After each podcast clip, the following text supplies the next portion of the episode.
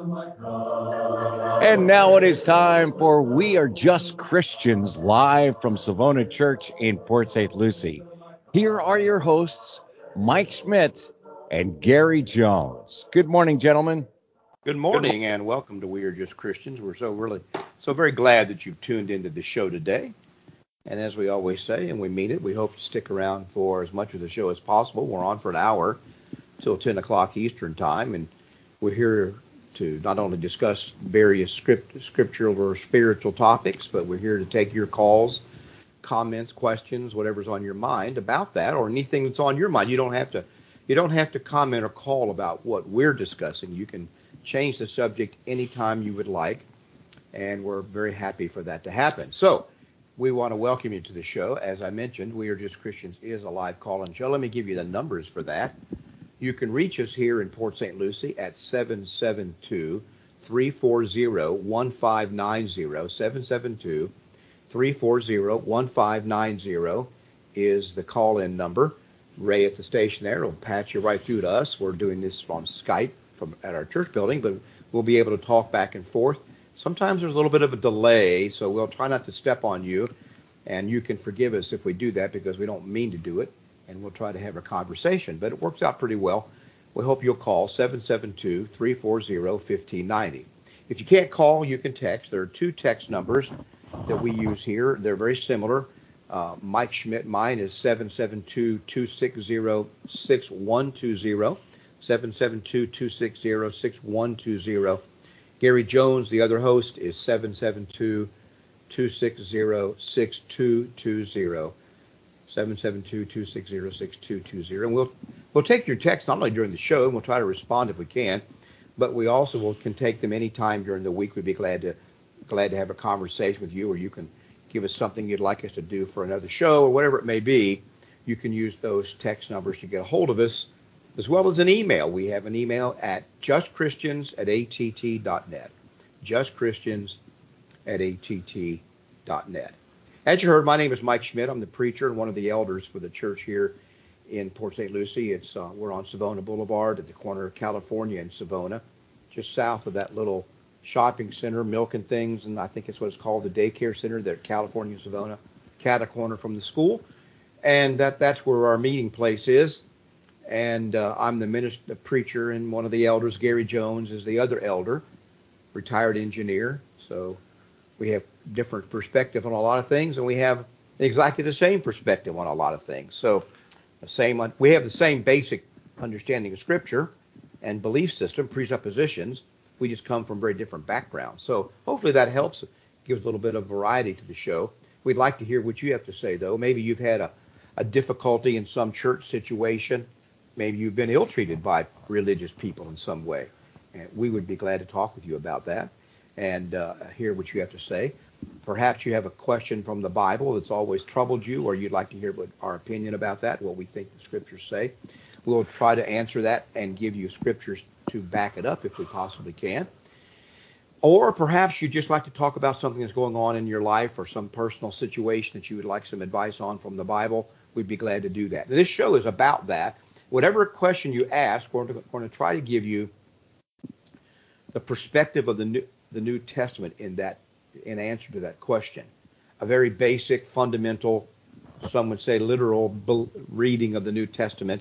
There's various interpretations of what literal means. Literally, Gary, there's literally many interpretations of literal, but we mean by that a direct and plain reading of the text, uh, and with for trying to preserve the intent of when it was written and how it was written, and then applying that in principles to the first century, to the twenty-first century where we live.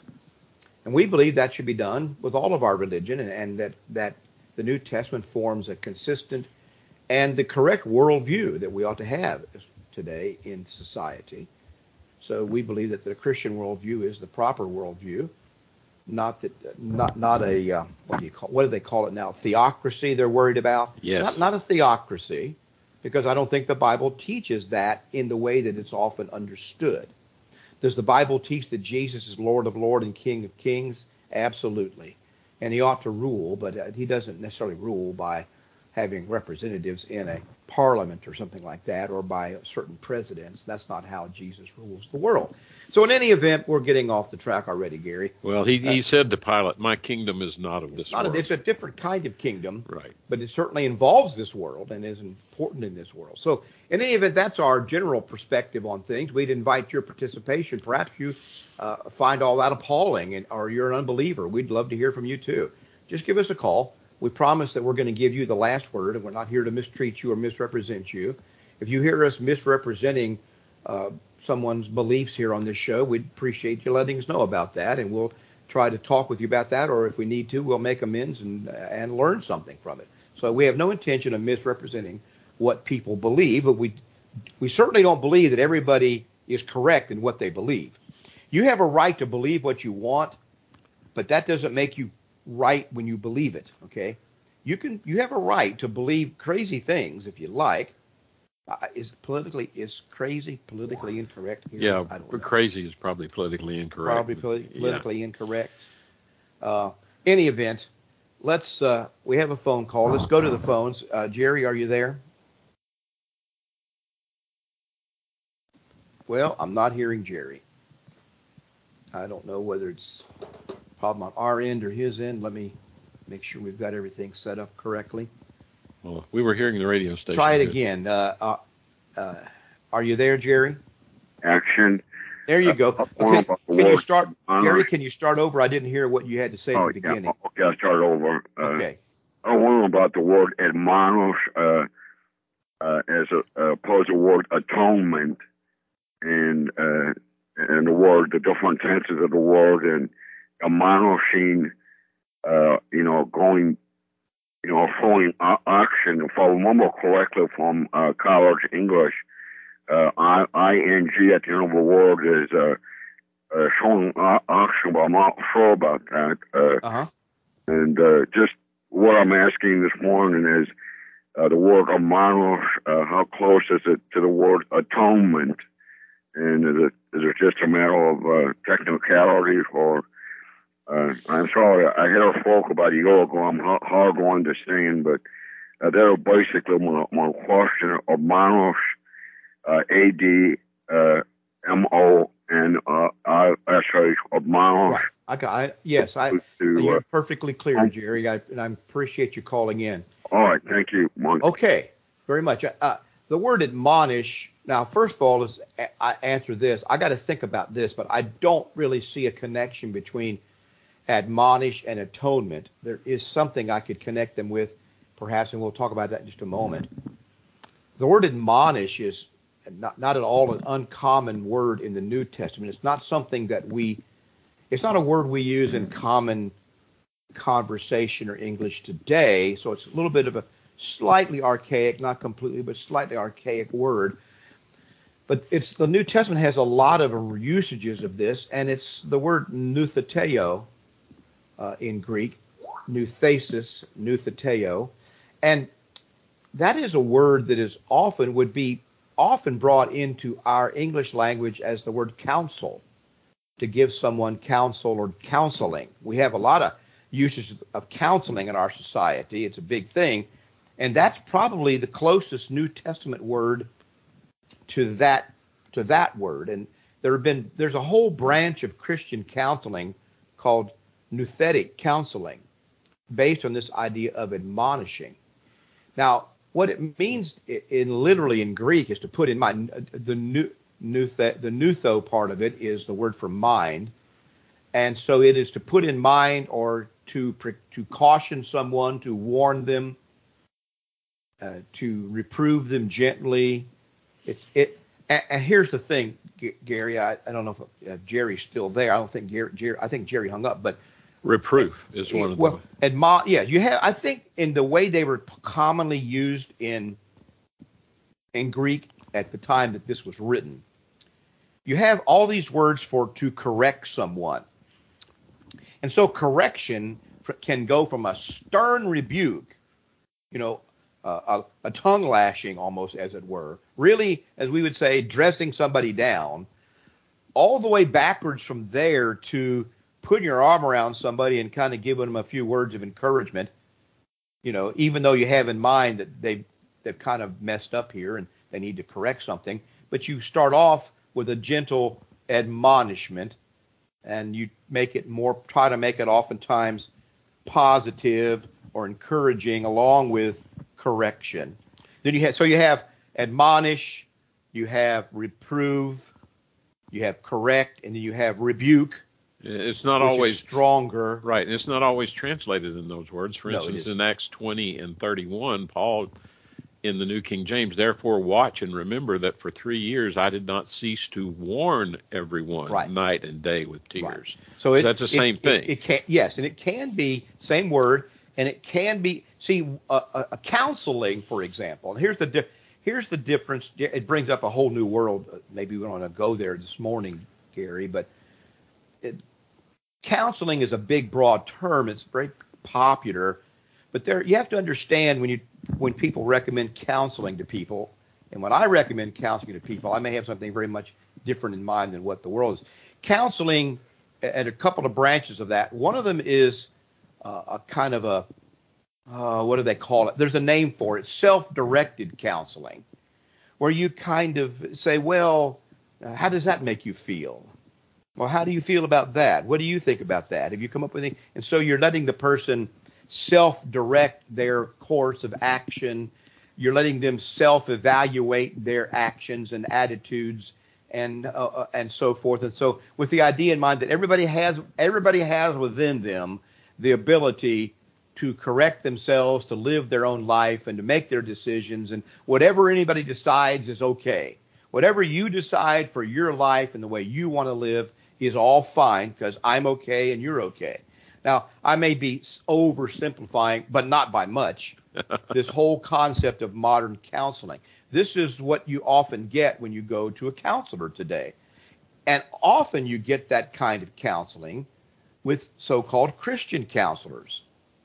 Now, there is a there is a there are even a couple of organizations, but uh, the American Association of Christian Counselors and so forth, they tend to be what are called nouthetic counselors, with the idea that, yes, there is a right and wrong in the world. There is right and wrong. And the scriptures teach us right and wrong, wise and unwise, good and bad, about what to do and what to think and how we ought to act.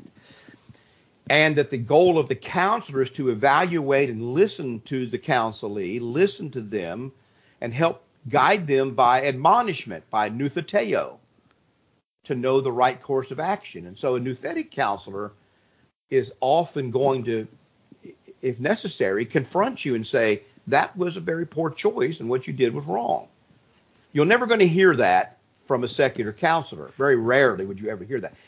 Even a nouthetic counselor might even tell you what you did was a sin and go and show you the scripture where that's a sin. That's one word that can never be uttered by a secular counselor. In fact, if you get your license from the organiz- the main um, organization in the United States, you'd get it revoked for using the word sin with someone. Oh yeah. Okay. So I'm I'm not literal. I'm not making that up. Okay. That's act. That's actually true. And you could you would be admo- you would be admonished. Strange, strange enough, the people that don't believe in admonishing, just try giving Christian biblical counsel to someone as a counselor, and you will be admonished. Okay. So they do believe in admonishing and correcting, but just not over uh, anything that has to do with sin or personal behavior or whatever. So the word admonish in the Bible is a common New Testament word. It means to correct. Now, what that implies, this, there's a lot in this word, because what it implies is that there is a standard of correct thought and action that a person has deviated from. That's the very implication, a necessary inference behind the word admonishing someone, is that they have deviated from a course of right thought and action to some degree. And the person who's doing the admonishing is trying to bring them back to the right course of thought and action. Does that make sense, Gary? Yeah. It's implicit in the word. Well, now, it, if you live in a society where we can't correct anybody because everybody's okay, it becomes an archaic or strange concept. Well, it looks like the, the confusion might arise from the way it's translated. Some, because I found one place it was translated teaching, and then another place Paul uses, he says, uh, let the word of Christ dwell in you richly in all wisdom, teaching and admonishing. So there's yeah. there's a little bit but of see, difference but see, there. Te- there is often a difference, but uh, the thing, and I th- I think the translator would go one, would go one way or the other. Now, see, teaching is a teaching is correction.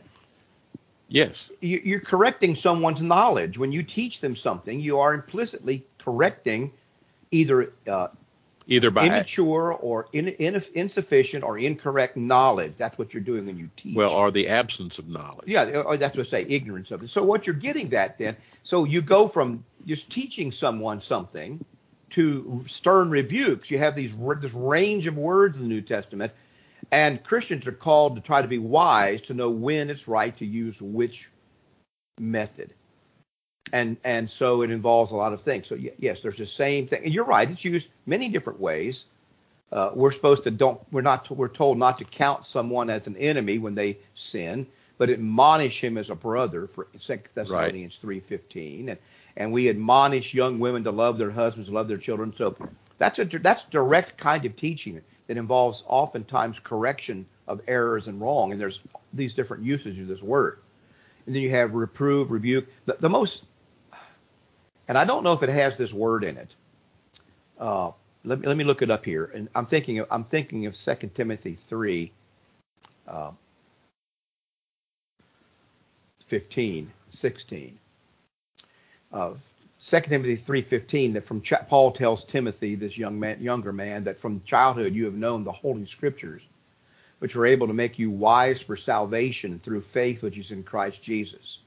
All Scripture get, is given by inspiration of God and is profitable for doctrine. That's the word we would get teaching, didaskala, which just simply means to teach someone. Once again, teaching implies a deficiency, or it's a form of correction, either, like you say, from absence of knowledge or ignorance or misinformation or whatever. For reproof, okay, that's elekos. To the word reproof there in in Second Timothy three sixteen is a legal word, elekos, which means to convict someone as if you were a prosecutor. So the word of God acts like a prosecutor sometimes and produces the evidence to show that you are guilty of something, whatever it may be. So evidence is, evidence can be brought forth from the Scripture to show that your your actions, and in this case also in the Scripture thoughts, are at odds with what God says is correct or right or just. Well, that's the idea in basically in a passage we quote often, John twelve forty-eight. Right. He who rejects me and does not receive my words has that which judges him. The word that I have spoken will judge him in the last day. That's the exact idea behind that passage. That's the standard exactly. by which you're going to be measured exactly. or prosecuted. And he says, so the word of God is profitable for doctrine or teaching, for reproof, that's conviction of sin or conviction of error, for correction, he says, which is a word that means literally to straighten up again, to rectify, or to bring to a straight condition. So something is bent, and when you use this word that's used here for correction is straightening something that's bent or bringing it back, to line something up the way it should be lined up, as it were, brought that into that. Well, now that's the only connection I can see between that and atonement, because atonement is given as uh, a type of reconciliation. Yes, and so, I should so say there is a connection. It's pretty, it's, it's a pretty distant connection, obtuse, if you so will. So that's what Jesus did. He he atoned for our sins by bringing us back into a right condition before God. If we're if we are believers and obey him, we can be brought back into a right condition before God, or a straightened condition by yes. the work of Christ, not by our own work, but by the work of Christ. So yes, there is a there is a con- connection there in that way. So the but the word admonish is not used in the verses I just quoted in Second Timothy three, but uh, you see this reproof, you see different shades of the reproof. Uh, hang on, let me find it. I know there's another. Um, I know there's another re- overt. I just can't think of where it is at the moment. I'm. Uh, oh, why can't I think of it? I think sometimes, Gary, I'm losing it, but I can't. I know I know this verse. Um, yeah, Here it is. It's in Second Timothy four, verse two. He tells Timothy to preach the word, be ready or in season and out of season. So preachers, teachers of the word should be ready to teach. Whether they like it or not. Whether you like it or not, whether the other people like it or not, whether whether it's convenient for you or not. We are to convince, and that's this word, same word, which means to convict. I think the King James uses the word convict there. To convict, rebuke, exhort with all long-suffering and teaching.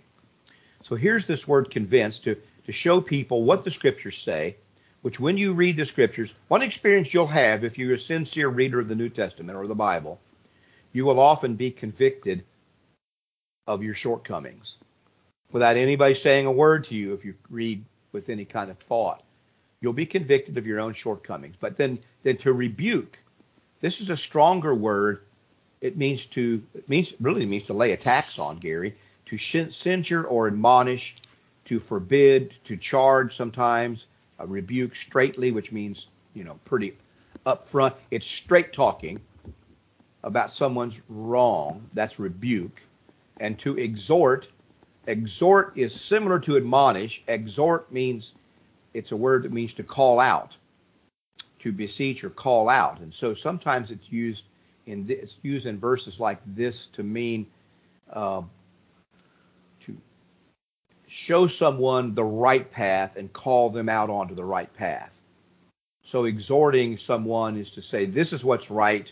You ought to be doing this. You ought to cr- change what you're doing and come back to this right path.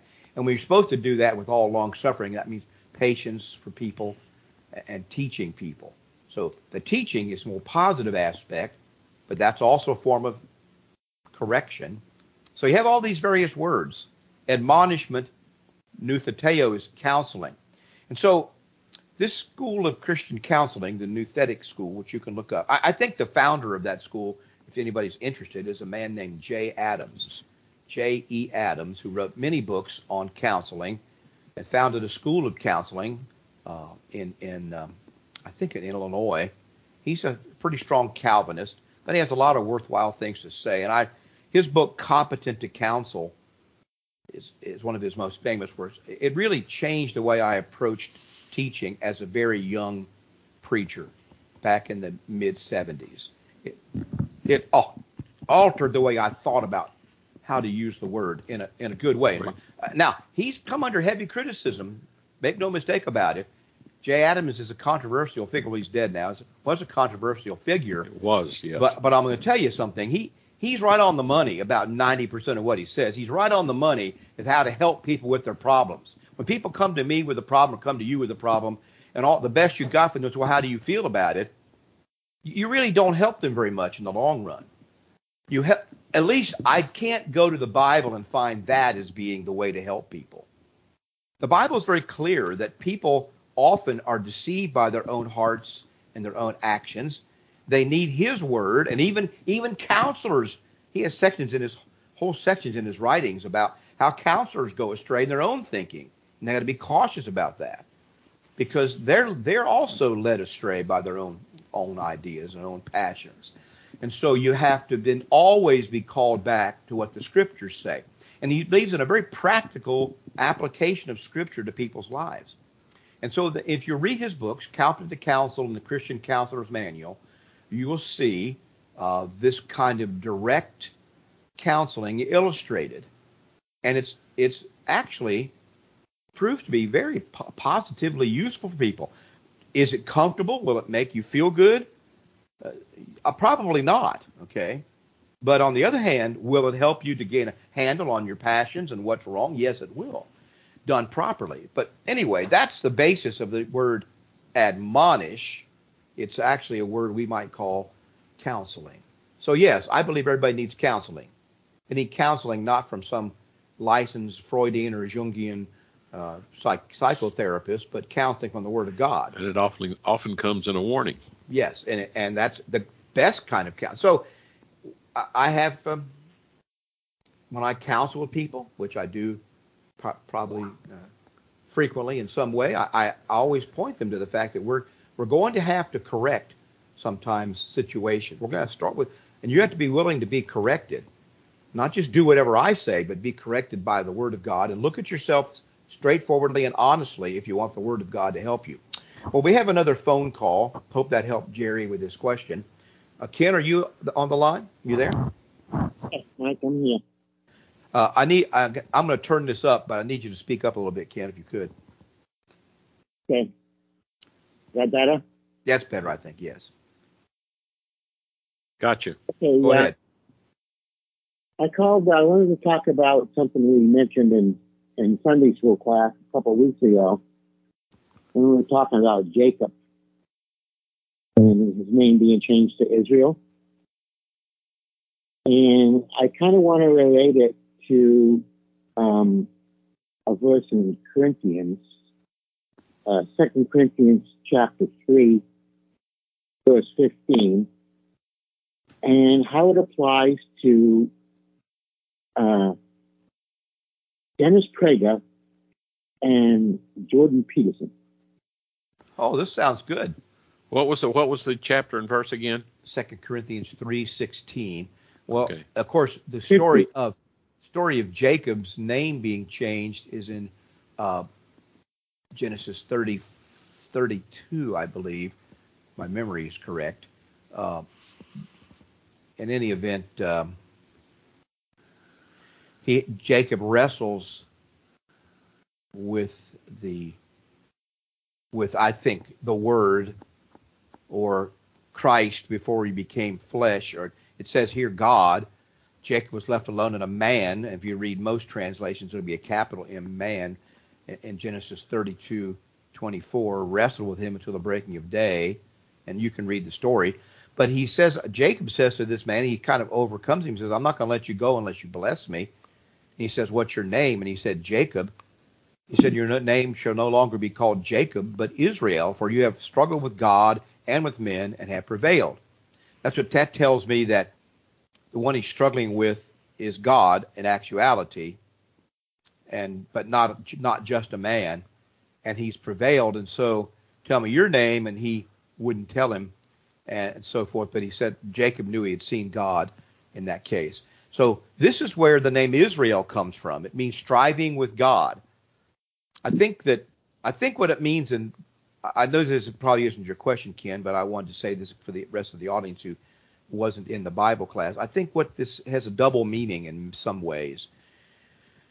Jacob was blessed by God. He, he was a, he, the word Jacob means almost cheater or conniver or sneaky, someone who's always trying to get it, get the advantage over other people.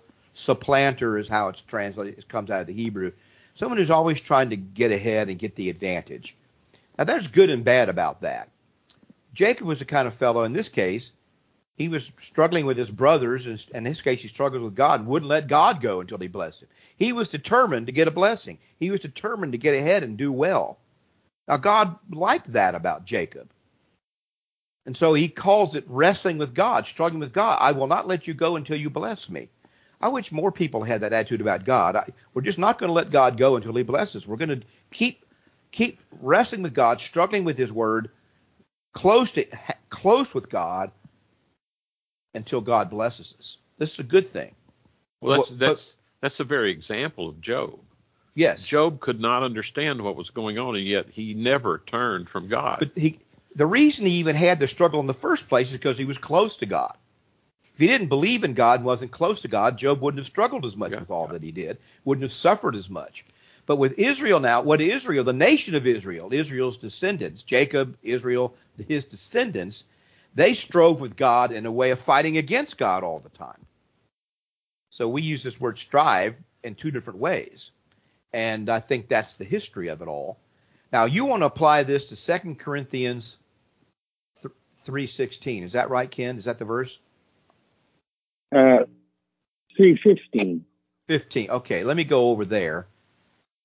Okay, so he, he talks about, uh, we go back to verse fourteen, he's talking about the nation of Israel and this story about Moses who came down from the mountain, Mount Sinai, and his face had been, was glowing from the presence of God, and so he put a veil over it because it was going to pass away. Since he wasn't in direct contact with God anymore, the it, God's glory was going to fade in him, and he didn't want people to see this fading. So it says that he says that uh, unlike Moses, who put a veil over his face so that the children of Israel could not look steadily at the end of what was passing away, but their minds were blinded. For until this day, the same veil remains unlifted in the reading of the Old Testament, because the veil is taken away in Christ. The only way we can have this veil taken away and see the face of God again is through Christ, not back going back into the old law, Old Testament. But even to this day, when Moses read, a veil lies on their heart. Nevertheless, when one turns to the Lord, the veil is taken away. So when you come to Christ, what's hidden in the Old Testament, a veil is over. You can't really see what you want to see. The veil's taken away. I think he means you can understand what, what's happened before. You understand the history of Israel. You understand the prophets. You understand the law. You understand all about what God's done with men once you come to Christ. Without that, there's a veil over it. You can't really be seen clearly. What do you think about that, Ken? Is that what you're getting at, or somewhere in yeah, the hand grenade distance? Yeah, particularly to these two gentlemen I've mentioned. They're both Jews. Uh, Dennis Prager loves uh, Bible-believing Christians. Even though he's a Jew, and right? So close to becoming one himself, yet he doesn't want to make that final step. As a matter of fact, it was from him that I got that Islam means submit to God and Israel means wrestle with God. Mm-hmm. That's in his book on Genesis. Yeah. So I find this this verse here in, in Corinthians. I'm going to read it again. But even unto this day, when Moses is read, the veil is upon their heart. Mm-hmm. And it says when Moses is read, that's specific to the new, uh, to the first five books of the Bible. Right, is what we call the Pentateuch, the first five. The Torah would right. be another broader word, broader word perhaps for that. Right. Uh, now, uh, Jordan Peterson is now possess, uh, possess. He was an atheist, but now he's professing to be a Christian. Oh, but you know, I didn't realize he was now professing to be a Christian. I know he was moving in that direction from listening to him. Yeah, yeah, and he's he's uh, he's not even sure. He, he says he doesn't like the question when somebody asks him if he's a Christian because he's not even really sure what he believes about it. Uh huh. Interesting. He's in process. Right. Yeah. I compare him to C S Lewis in that sense of coming from a place of unbelief through through his own personal integrity and honesty to a place of belief, but he's in process. He's a, he's a big fan of C S Lewis, by the way. I don't know oh, is he? Yeah. Yeah, yeah. Well, yeah. I cannot, I will say this. Go, go ahead. Anyway, in this verse, basically, what it, it, it's a surprising verse because Jesus himself talked to the Pharisees and said, you, you believe in Moses, but Moses, Moses wrote of me. And yet here it says, if all they do is read Moses, they don't read the prophets and the New Testament, they're not going to believe in God. Well, they're not... They're- You're not going to believe in Christ, that's for sure, which is, he yeah. says, if you've seen me, you've seen the Father. I, I think the difference I, there, I'm not sure. Go, go ahead, Ken. I'm probably cutting you off. Yeah. Let me, let me bring up two other verses in this same chapter. Okay. Uh, okay. Look at the first verse. I want to mention this because I don't know if you're aware of this. The very first verse. Does we, do, do we begin again to commend ourselves? Or need we, as some others, epistles of commendation to you, or letters of recommendation from you? You know what he's talking about there? Well, I thought he was, I've always thought, and apparently you're going to tell me I'm wrong, which is okay, but I've always thought that he was speaking to the Corinthians as former Gentiles who would ha- who didn't eat to... either needed a recommendation before they would listen to him, or uh, he needed to bring something with him so they could they could take what he was saying seriously. Now, what does it really mean? What do you think it means? Yeah, what it is is they actually did ask him for what is the recommendation. Yeah, that's probably right, yes. They actually did ask him for what, and he, he started that church. Second, yes, Second Corinthians is a defense of his Paul's apostleship in a big, broad way, because these people had not only, even though he had started the church in Corinth, which you can read about in Acts eighteen and nineteen, you you you see that uh, they had now come to doubt him because of the influence of these Jewish teachers who were condemning Paul and his doctrine and uh, trying to go back to the Old Testament. And so now they were demanding letters of uh, commendation. You know, I, I get this too, Ken, in a different way. Now, please, I'm not comparing myself to Paul. I don't mean that at all, but I, it's a parallel in this sense. When I first began preaching, I had a I had an associate's degree, which really amounted to uh, a four-year degree because of the nature of the school. It was not a technically, it was a four-year degree with a two-year degree, which was recognized by secular universities as an associate's degree. But I had four years of biblical studies, some under some of the best men in the United States. And but when I would go out and preach to people, so I just began preaching in these small churches in Florida and other places, and teaching classes and things like that. And, and people, I was only asking people, open your Bible, let's read it together, read what it says, here's what it, here's what it says, and let's, what does this mean? And, and was generally accepted. But every now and then, you'd have this person who didn't either like me or like what I was saying, and they wanted to know, so what are your credentials? Before they would listen to me, what are your credentials? Well, I, you know, have a two-year associate's degree in pre-law, and I have a four-year Bible degree yeah, from a Christian school. Well, this wasn't good enough because I wasn't a P H D or a master's in this or that or the other, and and so they would not. Now, I, and I found that though, on the other hand, it was beneficial to a lot of people. A lot of people listened to me more because I didn't have a college degree in their view. Now, that's the weird thing about it. Now, later when I got a bachelor's degree, I don't. Nothing changed about me and my teaching. Some people accepted it more because I have a I have a college education now in their view. Didn't change anything about what I said. The problem was I wasn't asking them to believe me because I was an expert. Gary and I here are not asking anyone to believe what we say because we're some kind of biblical experts and we have some specific training from some approved university or a group of religious teachers. We're asking you to look at the Bible and compare what we're saying with that and judge for yourselves. That kind of thing is not good enough for a lot of people. They claim that they only believe experts, but of course the question is who who, who gets to pick the experts? See, well, who, who gets to confirm the experts? It's it's a never-ending battle. It's a no-win battle. We don't care if. We're not asking you to believe us. That's the whole point I'm making. Now, Paul was in that same situation. Was there anything he could really do to prove to these Judaizing teachers from Jerusalem that he was teaching the truth? The answer is no. Well, yes. He was educated by Gamaliel better than they had been educated. Yeah, but no, no. I I believe there are other things he could have. He healed people. He did well, miracles. No, no, that, that would satisfy them. And, and the reason – what I was saying, Gary – he couldn't satisfy them because they didn't agree with him. And since they fundamentally didn't agree with him, nothing he could have put forth would fix it. Even when God gave gave the apostles in Christ miracles, and now you're cor- I don't disagree. You're correct, Gary. Don't I'm not getting wrong. I'm not disagreeing, but I'm saying that only a certain kind of person will believe the miracles and the other testimony of the Apostle Paul, well, because the- it takes a certain mindset to do that.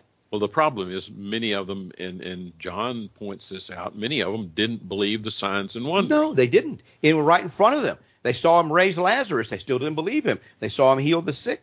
They didn't believe him. They saw him feed the five thousand. They didn't believe him. When, when it comes down to that, my, one, a person that does that, when they're reading the Scripture, and and when we're trying to read the Scripture and point to the Scripture, I'm trying to point to the Scripture because this is what God says. If you want to argue with the Scripture, you're not arguing with me. You're arguing with what God said. If it's something that's plain, it should be plain, plain and simple. Plain the plain and simple, and simple for you reading. To see what it is. You're you're arguing with what God wrote.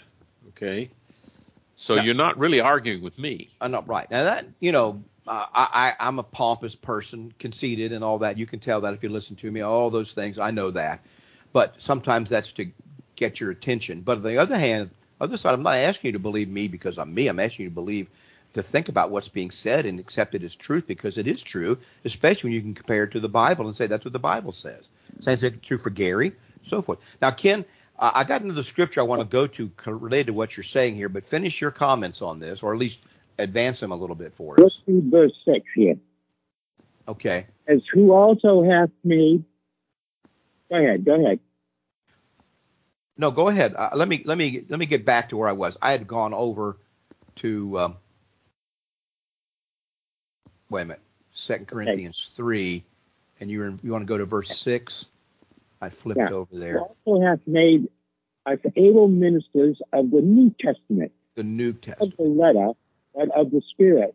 For the letter killeth, but the Spirit giveth life. Right. So it's the New Covenant. They have to know the New Covenant. The old is done away with. They have to know Jeremiah thirty-one. They have to know... Uh, Isaiah fifty-three.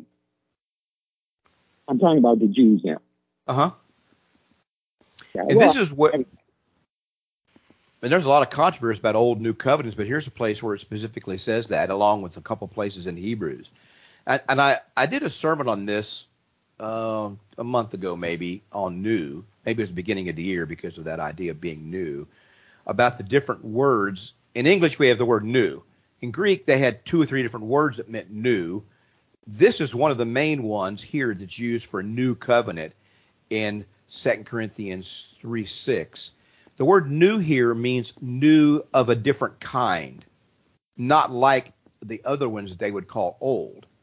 So this is a different kind of covenant, and it's exactly the same idea when Jeremiah thirty-one, Hebrews eight, where in Hebrews eight, he quotes Jeremiah and says that this is the fulfillment of that, that God said, I will make a new covenant with you, not according to the covenant that I made with your fathers. So this new one is of a different kind, a different nature. And that's what has to be understood, that Christ's kingdom, as we said, is not of this world, and it's a different kind of covenant he's made. These these Judaizing teachers, as they're often called, these uh supposedly Christian Jews of the Pharisees and Sadducees in Jerusalem. We're not wanting this new covenant because it, thre- it would threaten their position and their place. They were willing to accept the newness of it if it forced all the Gentiles to become Jews and live under the rabbinic traditions of the old covenant. But Paul was teaching, even though he was a Uh, of a greater pedigree than many of them in the Jewish traditions, Paul was saying, no, we, we can't bring the Gentiles in to become Jews because we're all Christians.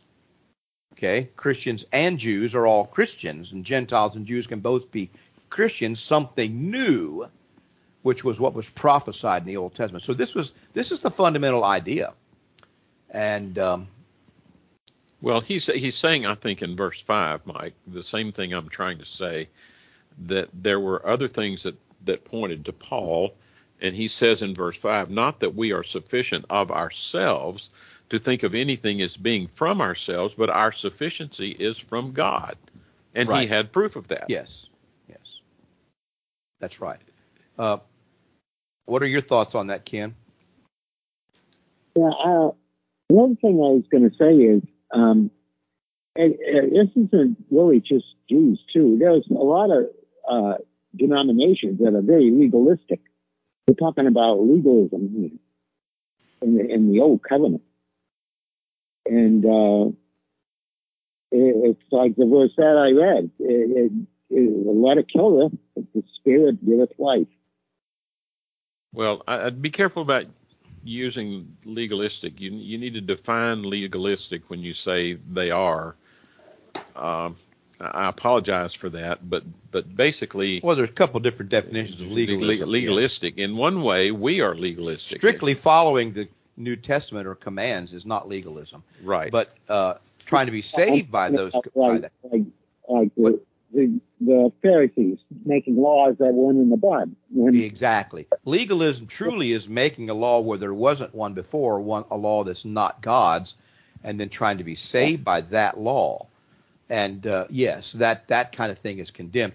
And what I would say, the way I would express, I think what you said, Ken, I don't know if this is what you mean, but I'll, in listening to to it, many of many denominations, when just willy nilly, and sometimes it seems for odd reasons, have gone back to parts of the Old Testament and made that their standard or tradition or custom or belief, like like the Roman Catholic priesthood, for example, pulled out the dress and the many elements of the Old Testament priesthood and brought it over to the well, new. How about and the, the use Seventh of Day Adventists? And, and seven, yes, the Seventh Day Adventists, the keeping of the Sabbath as, right. as if it is still God's law today and things like that. So there's a lot of this that goes on. And uh, yes, you're correct about that. Uh, they've just they're just they're picking and choosing what they want. And uh, but the main point here was Paul was saying he, he was saying kind of similar to what I was, that my My sufficiency as an apostle of Christ is found in my allegiance to his word, his revelation, not in my educational pedigree or my pedigree in my associations. Oh, I'm a I'm a disciple of uh, uh, who of uh, you know, Oral Roberts, so you have to trust what I say. And this is a common thing in the denominational world too, that people's credentials, and people are taught to accept people based on their associations only, not on what they're teaching, and it gets people in big trouble. Well, listen, like Paul says, not that we are sufficient of ourselves to think of anything as being of from ourselves, but our sufficiency is from God. When you and I talk, our point is the Word of God is going to judge us in the last day. Here is the Word of God. You read it too. Right, and do and we can teach people how to read effectively and right. correctly, I think. Um, now, let me see if I got what you're saying. You're, you were connecting this up with the idea of Jacob and Israel. Now, what do you mean by that? Uh, well, it's, uh, Israel means vessel with God, and and uh, Jacob means supplanter, and and uh, we we have to sometimes wrestle with God. Uh, Abraham wrestled with God, so to speak, when he uh, criticized him about uh, and asked him about will he destroy Sodom for less than twenty. Right. This was a kind of striving with God. But see, yeah. the difference, the difference, that, and I don't know how to express this as clearly as it is in my mind. Maybe that's because that's muddled. But uh, I think these great men like that Are, are struggling with God because they believe in God and they believe in his character, but what they're seeing or thinking doesn't seem to correspond to that. And so therefore, as it were, they're wrestling with God about this. The, and yet other people are wrestling with God because they do not believe in God or his character or trust his word. And so they're just they're just attacking or criticizing God without actually trying to understand properly who he is. Mm-hmm. It's one thing for me as a son to disagree with my father out of insolence and arrogance or disrespect. It's quite another to disagree with my father because I think what I don't understand why he's saying this or doing this when he's taught me something that seemed to be so different than that, or I'm struggling with what he's doing. And so you can wrestle and with your father in different ways. I, I told my children, obviously not, I'm not comparing myself to God or as an example, but I did tell them this. I wanted them to understand that they should talk to me and their mother about anything that was on their mind, or especially anything that bothered them. There was no subject that was off limits by its very nature. But now how you talk to me about it was something that we could discuss and would discuss. Okay. So they're allowed to talk about the fact that they don't like the way I disciplined them or what I had done or what I had said, but they were not allowed to do so out of a place of disrespect per se. And I th- hopefully they understood that. I think they believed that, but but they should. I, I wanted them to understand. And I think that's a mistake a lot of parents make. They take any disagreement with their ch- from their children as a sign of disrespect, and they dismiss it, and they demand complete, uh, utter uh, obedience in all cases. And their children turn away from that because there's many things parents do in their maturity that immature children cannot understand. And then there's sometimes when parents are wrong. As human parents, God is not wrong, but we should still do so from a pla- we do so from a place of belief. We can struggle with God, as it were, from a place of belief rather than unbelief. Israel, the nation, struggled with God oftentimes from a place of unbelief in His Word, disobedience, well, and unbelief. Is it is it necessarily a striving with God or a striving toward God? I, I get that with from what he says in Hebrews six. Hebrews eleven and six, for he who comes to God must believe that he is, and that he is a rewarder of those who diligently seek him. Now, in that diligent search, we're going to strive. We're going to come across things we don't understand. We're going to question those things. Is that striving in the direction of that, or is that striving in opposition to God is is another way of my saying. Well, I, I don't, yeah, I don't think I'm, I'm not talking about striving in opposition to God. That's what I think would be condemned.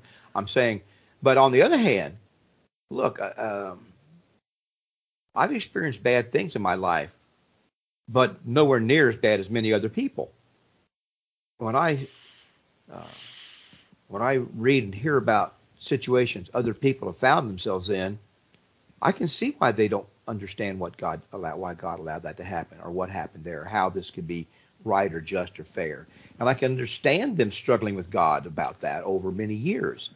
But they need to struggle from a standpoint of belief and trust and not one of antagonism and hatred, because well, then they can get the benefit from that. Well, that antagonism and, and hatred... We may be saying the same thing in different ways. Yeah, I think we are. And, and antagonism and hatred is taking you away from God, struggling diligently to seek God, toward God, in that, you know, going to Him, trying to understand that is is the, the message that I'm trying to get to. Now, there, there are, this is another conundrum. There are many things that I have to accept as a Christian, even though I can't see the physical evidence of them, but I have to accept them based on what I do see and what I have seen about the character of God. Like the promise of heaven, for example, a better place. I don't have any think scientific or tangible I can base that hope on, uh, but I have confidence in that because I've seen the resurrection of Christ and the other things God has done. And when the same one who does that tells me I can believe in the promise of heaven, I believe that. Now that, that the problem with a lot of people is they won't accept anything that God says, and they they just don't. The truth is, Gary, they just don't want to be told what to do, or since they're suffering because of the loss of a loved one or some other horrible thing, they're thrashing about in their suffering like a wounded animal. And they they they are sometimes led astray by that, down a path of unbelief. I remember one time a dog got hit by a car in front of our house as a boy. And I rushed over there. The dog was kind of laying in the road, flopping around, and I tried to help the dog, and it bit me. That upset me. I he, I couldn't touch him because he kept trying to he kept biting me or trying to bite me, A- and I was trying to help the dog. And so sometimes we get in that position, don't we? We're suffering, and we bite the one. And, but the only comfort we have in the suffering is God, and we're biting Him. You know what I'm saying? Rather than letting Him give us some understanding and comfort through His Word, we struggle and we're so angry and hostile. Well, I think you just—I think you just hit the message of Job.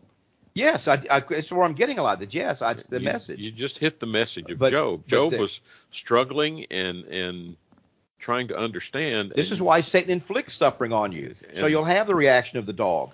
He inflicts suffering on you for that reason. God allows him to do it hoping that you he, you will turn to him for your comfort instead of biting him. And, and, and Job allowed part of that to succeed, but he never turned from God. No. And that's the why uh, that's kind of what I'm saying now. So Israel shows both sides. That's all I'm saying. In their history, many times they they they bit God, the hand that was trying to feed them and comfort them. And he even says in Isaiah eleven, "I was a father to you and, and taught you how to walk, but you didn't know me." He says the ox knows its master, but you do not know me, because you just turn away because you don't like the things that I do to try to correct you and straighten you up. Well, Ken, do you want to finish up what you're saying here? Yeah, I'll bring up Dennis Prager again once again. Uh, By the way, I'm going to, before you do that, I know I'll interrupt you, but I, I have great admiration for both Dennis Prager, and in particular, I have admiration for Jordan Peterson. But well, that's another story, and that probably alienated a section of our audience. But they don't know what they're talking about. Anyway, go ahead. Well, Dennis doesn't hasn't uh, said that Jesus is the Messiah, and uh, he has too much to lose, Ken. No. Hmm? Uh, I think part of it is he doesn't want to lose his Jewish friends. That's what I'm saying. He has too much to lose. Yeah, or has a lot to lose. Let's put it that way. I don't know about I, too much. I I suggest that I think I mentioned this to you once before. Uh, because he asked a question about believing Christians on the radio, on his radio program, because he didn't understand it. What was it that kept someone out of the church?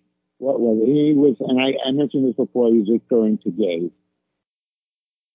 Uh, and he couldn't understand what it was. What what was the, um, how do I put it? Uh, the thing, the one thing you couldn't do, so you couldn't join the church. And, uh, and actually, a lot of things. But it, but the funny, funny thing, the question so surprised me, because it's the same thing that would keep you from doing, from being a Jew. It's breaking the law. It's breaking the marriage covenant. Yeah. Yeah. A person who is directly sinning against God and will not repent, that keeps you from God. That's true if you're a Jew or a Christian, isn't it? And so... It, it, it's breaking... The, the new the Ten Commandments is, is the old covenant. It's the old marriage covenant. And all those people who died in the wilderness broke that law. Right. Right. And so if we if we if a Christian church decides you cannot join that church, well, you take the, the example he gave of gays. It's that you can come to the church, but you cannot join. Right. Well, I, I would say, and I that's correct. I think that, for example, it doesn't, there aren't many requirements for someone to become a Christian except belief and obedience and being born again, which we believe is baptism in water based upon your faith and repentance. The New Testament teaches that. Now then, once you do that, yes, you're a Christian, and we will accept you unless you are openly living in flagrant violation of the New Testament teachings on morality or some other thing. And when that becomes apparent, there's going to have to be correction made, or you're not going to be accepted, and nor should you be. This is the po- point that the world cannot accept. They want to come and be a Christian and then be able to keep living exactly as they were before. A lot of Christians are like that, but and they call that being judgmental. But that's the, I think that's what the New Testament teaches. I, I know that's what we try to practice here, uh, perhaps imperfectly, but I think that's what's right. Why? Well, one, it's an affront to God, but secondly, living in a flagrant sin against God is not good for the sinner. Why does God call something wrong? Well, in, in essence, it's because it's It's destructive or not good to the sinner. And so we have to think about that. Well, Ken, our time is gone today. I'm sorry, I'm going to have to cut this off, but I appreciate your call and your comments very much, as well as Jerry's, other folks who got a hold of us. We thank you for that. Hope that you will continue to listen to the show. As I mentioned earlier, we meet at twenty-one ninety-six Southwest Savona Boulevard. That's the Church of Christ on Savona Boulevard, twenty-one ninety-six Southwest Savona Boulevard here in Port Saint Lucie. We'll meet at ten o'clock this morning for Bible study, eleven o'clock for worship, and seven thirty on Wednesday night. We like to point you to our website, which is we are just christians dot com. we are just christians dot com. Come and be with us. We welcome you there and hope that you'll continue to pursue God through his word. Thank you very much, and may God bless you. You've been listening to We Are Just Christians live from Savona Church in Port Saint Lucie on W P S L Port Saint Lucie.